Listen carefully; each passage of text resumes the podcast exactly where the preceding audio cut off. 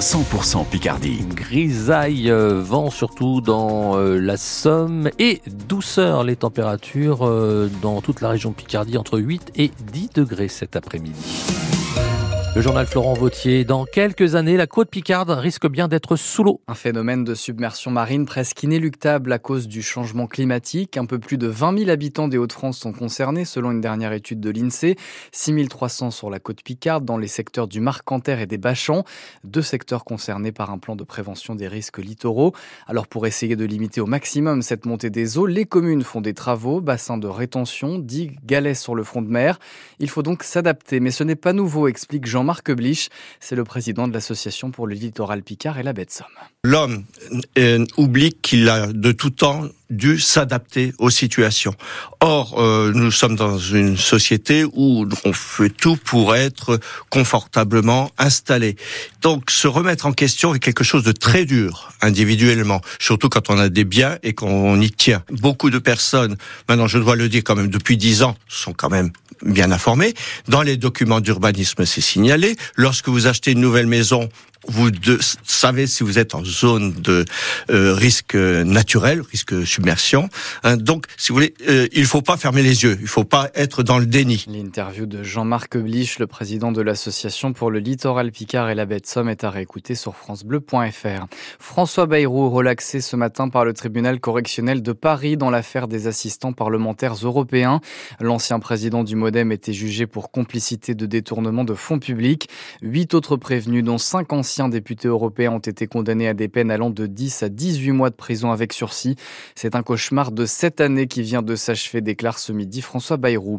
À l'Assemblée nationale, les députés ont terminé le débat sur la motion de censure des députés de gauche visant le gouvernement ce matin. C'est la première visant Gabriel Attal depuis sa nomination comme Premier ministre début janvier, mais elle n'est pas soutenue par la droite et l'extrême droite. Déjà 500 signatures pour la pétition du maire d'Abbeville, Pascal Demarthe, contre plusieurs fermetures de classes dans l'agglo de de la baie de Somme. Pour la prochaine rentrée de septembre, le rectorat de l'Académie d'Amiens a prévu 80 suppressions de postes dans le premier degré, 8 dans la communauté d'agglomération de la baie de Somme. Une manifestation est prévue demain après-midi devant l'une des écoles concernées, l'école Alain Détré à Abbeville. La carte scolaire pour la rentrée 2024 dans la Somme doit être discutée le 22 février. Avec l'inflation, on gaspille moins ce que l'on mange. Selon un baromètre CTLM réalisé dans 10 pays européens par l'Institut de sondage Harris, 87% des Français Français déclarent avoir réduit leur gaspillage alimentaire à cause donc de la hausse des prix. Cette année, on jette, chaque année, pardon, on jette 9 kilos par personne, dont 7 sont encore emballés.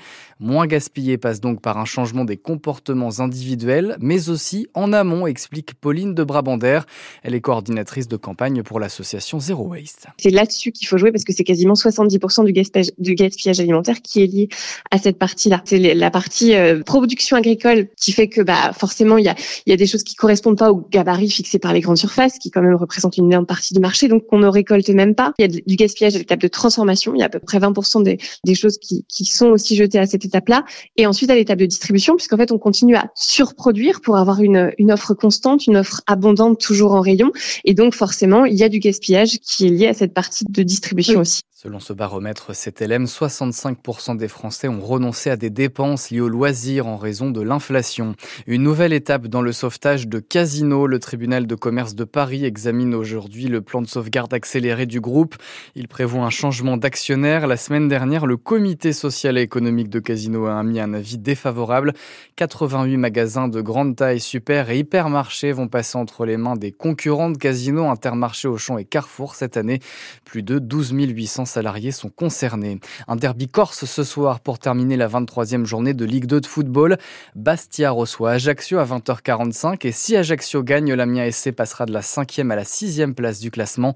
Les Amiennois qui ont fait match nul, un but partout samedi à la Licorne face au Paris FC avec un but encaissé dans les toutes dernières secondes du match. On revient sur cette frustration ce soir avec les polémistes de la tribune. C'est de 18h à 19h sur France Bleu Picardie. Et puis un ours en peluche avec un œil en moins, un éléphant avec des fils qui pendent. Les nounours des enfants sont parfois abîmés, mais heureusement pour les réparer, l'hôpital des nounours fait son retour au CHU d'Amiens cette semaine. Jusqu'à jeudi, les étudiants de la fac de médecine vont se succéder pour réduire la peur des enfants dans les hôpitaux. Des enfants qui suivront un vrai parcours de soins adapté évidemment à la pathologie de leurs compagnons en plus.